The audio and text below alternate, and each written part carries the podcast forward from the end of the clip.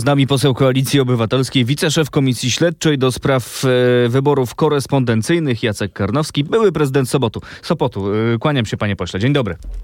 Dzień dobry, witam serdecznie.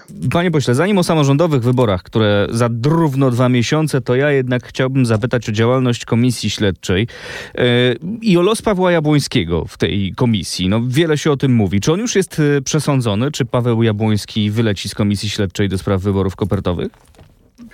To nie byłaby dobra sytuacja, bo jednak Sejm ustalił skład Komisji Śledczej, natomiast niestety rzeczywiście pan Paweł Jabłoński doradzał panu Dworczykowi i chyba także panu premierowi. Czekamy na opinię prawników. Komisja ma powołanych 11 ekspertów, po jednym z każdej, dotyczących każdego członka komisji, czyli jak gdyby Mhm. rekomendowanych przez każdego z członków komisji. I no ci prawnicy muszą jednak wydać swoje opinie prawne. Czekamy na to i we wtorek podejmiemy ostateczną decyzję. Mówi pan, że to gdyby on się znalazł poza komisją, nie byłoby dobrym rozwiązaniem. A czy bierzecie państwo pod uwagę, no nie wiem, wyłączanie go z niektórych e, obrad w sytuacjach, w których no, mogłoby to budzić wątpliwości? No taka szansa była. Pan Paweł Jabłoński mógł się wyłączyć z obrad dotyczących e, przesłuchania pana ministra Dworczyka, z którym korespondował, choć to, była pewnie dziwna konstrukcja prawna. Myślę, że tutaj albo dojdzie do wyłączenia w ogóle i zwrócenia się do klubu Prawa i Sprawiedliwości o wskazanie innej osoby, albo nie. No to już tutaj są takie dylematy prawne, muszę Mhm. powiedzieć. Ta turbulencja nikomu nie jest potrzebna, no ale pan Paweł Jabłoński wcześniej o takiej sytuacji nie poinformował. Rozumiem. To, czyli tutaj mamy taką sytuację, że albo wszystko, albo nic, tak? Albo zostaje, albo nie zostaje i jeżeli zostaje, to na pełnych prawach, a jeżeli, a jeżeli decyzja o wyłączeniu, to całkowicie. Raczej niestety taka sytuacja będzie miała miejsce. Zero-jedynkowa. Pan y, poseł Jabłoński, on się broni, on mówi, że y, uwzięliście się na niego, bo zadaje niewygodne pytania, że jest tutaj jakimś punktem oporu i że on w ogóle to nie pamięta tej korespondencji z Michałem Dworczykiem. No to jak pan ocenia te, te, te, te W tej zarzuty? komisji Prawo i Sprawiedliwość delegowało naprawdę zawodników wagi ciężkiej, bo i pana ministra Trabudę i pana ministra e, Czarnka to nie są osoby, które nic nie stanowiły w, we władzach Prawa i Sprawiedliwości w poprzednim rządzie i pana ministra Jabłońskiego i jeszcze byłego samorządowca Mhm. pana Krystiana. Natomiast no tutaj jak gdyby no, no to już, już jest poza naszym zasięgiem taka sytuacja, kiedy doradzał, jak właściwie no, ukryć takie braki prawne związane z, ze zleceniem Poczcie Polskiej Wytwórni Papierów Wartościowych pewnych rzeczy panu Dworczykowi. A co państwo już wiecie po przesłuchaniu Dworczyka na pewno, pana ministra, byłego Dworczyka? E, Wyłania się jakiś bardziej konkretny obraz tego, co się działo?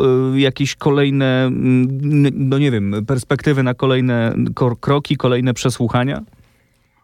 Panie redaktorze, wygląda to tak, że każdy na każdego zrzuca e, winę. Tutaj y, z kolei pan minister Dworczyk mówił jednoznacznie, że e, winna jest wytwórnia papierów wartościowych, winna jest Ministerstwo Aktywów Państwowych, czy winne jest Ministerstwo Spraw Wewnętrznych, czy chociażby Poczta Polska, dlatego że oni mieli przygotowywać wybory, bo pan premier wydał decyzję o przygotowaniu wyborów według niego. No, wie pan, jeżeli pan premier wydaje decyzję o przygotowaniu wyborów na podstawie opinii prawnej ustnej, bo mieli opinie prawne na temat tego, czy ta decyzja pana premiera jest zgodna z prawem, czy nie. I co ciekawe, mieli opinie prawne, że to jest niezgodne z prawem urzędników państwowych, a zlecili opinię prywatną.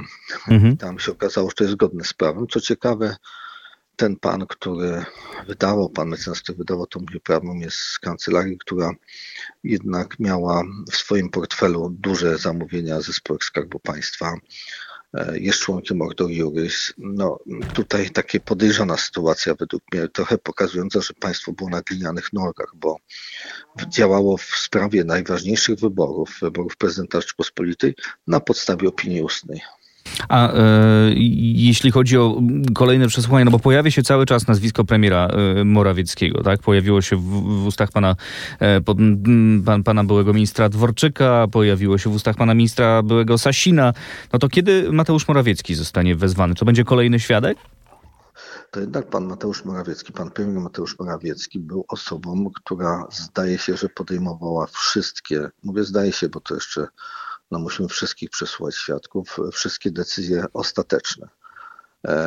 I tutaj pewnie będzie przesłuchiwany jako jeden z ostatnich razem z panem prezydentem Kaczyńskim, który był głównym ideologiem tych wyborów. Rozumiem, czyli to będą takie, to będzie to zwieńczenie obrad komisji, jeżeli chodzi o przesłuchania, tak? Czy to jeszcze pewnie trochę potrwa? To nie jest kwestia najbliższych dni, tygodni?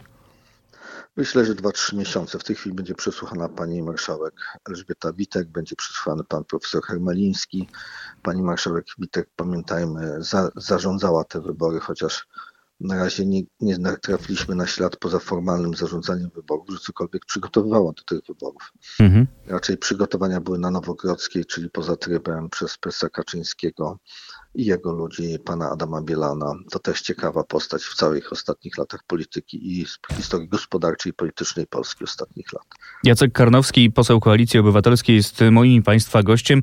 E, panie pośle, choć teraz chciałbym się odwołać do pana e, długoletniego doświadczenia jako samorządowca, e, jako prezydenta Sopotu. Te dwa miesiące, które zostały teraz do wyborów samorządowych, to jest chyba bardzo mało na kampanię, prawda? No bardzo mało, ale Prawo i Sprawiedliwość, które przegrywa zawsze wybory samorządowe i jego poplecznicy specjalnie użyli taki kalendarz. Pamiętajmy, że wybory samorządowe miały być przed wyborami parlamentarnymi, ale PiS się takiej sytuacji bało, że przegra te wybory samorządowe z kretesem. No i wtedy przegrał wybory parlamentarne. Nic im nie pomogło.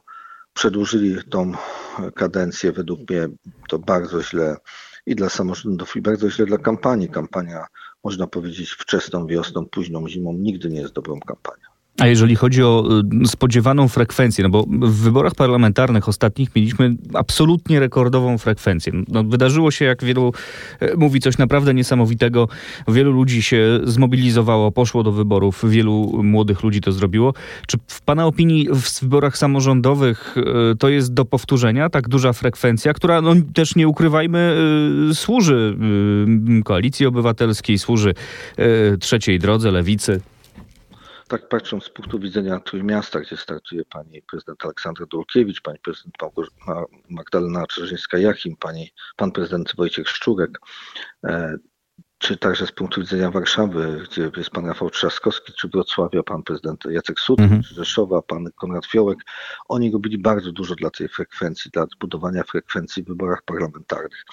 I jestem przekonany, że i oni, Związek Miast Polskich, i Unia Metropolii zrobi wszystko, żeby te, ta frekwencja była wysoka. Chciałbym zaznaczyć, że jest w ogóle zadanie własne gminy, żeby budować frekwencję. Jestem przekonany, że tak jak w Sopocie Magdalena Czerzyńska-Jachim, tak we Wrocławiu Jacek Sucyk zrobią wszystko, żeby ta frekwencja była wysoka. Mówi pan o miastach, mówi pan o miastach, a, a jeszcze przecież no, bardzo wielu wyborców y, mieszka w mniejszych miastach, mieszka na wsiach. Co z frekwencją tam? Y, też liczy pan na to, że ona tam będzie bardzo wysoka?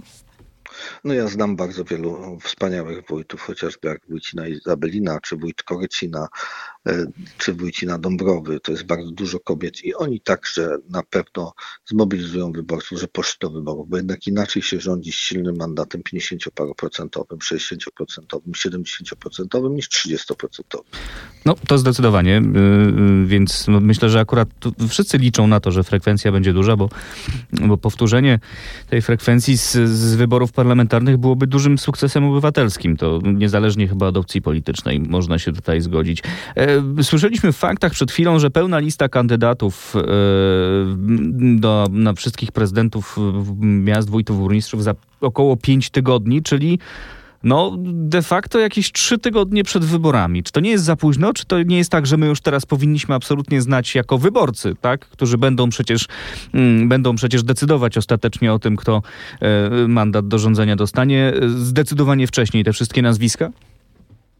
Panie redaktorze, wyborcy w polskich gminach i miastach są ludźmi bardzo mądrymi i znają już w większości swoich kandydatów, wiedzą, że by głosować przeważnie na osoby, które już coś dla tego samorządu zrobiły, żeby nie głosować na ludzi przywiezionych steczki, może z innych miast, jak to jest w Warszawie, czy ludzi, którzy niestety do tej pory nie, wyraż, nie, wy, no, nie byli wyraziści, czy też gdzieś byli farbowanymi lisami, bo ma taką tak sytuację też mamy. No zobaczmy, że Prawo i Sprawiedliwość stawia na ludzi, którzy albo nie byli w Prawie i Sprawiedliwości i na przykład przez lata udostępniali mułamy gazet orlanowskich czy mediów publicznych, czy też swoich członków PiSu, którzy rezygnują, jak kiedyś pan Jaki, członkostwa w Prawie i Sprawiedliwości.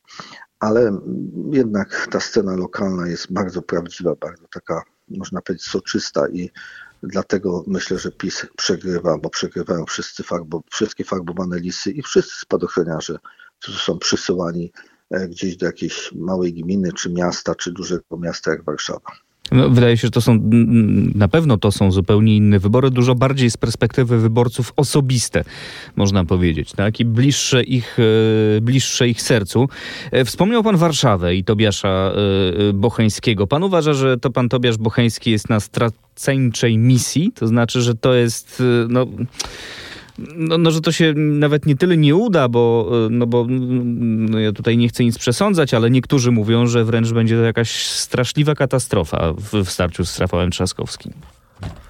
Żadnego kandydata nie można lekceważyć i o tym wie także pan prezydent Warszawy, pan Rafał Trzaskowski. No ale z drugiej strony, jak ktoś przyjeżdża do Warszawy i mówi, jestem warszawiakiem, Jestem od lat warszawiakiem, a warszawiakiem jestem od roku. Jestem kibicem Legii czy Polonii, a tak naprawdę byłem kibicem innej drużyny.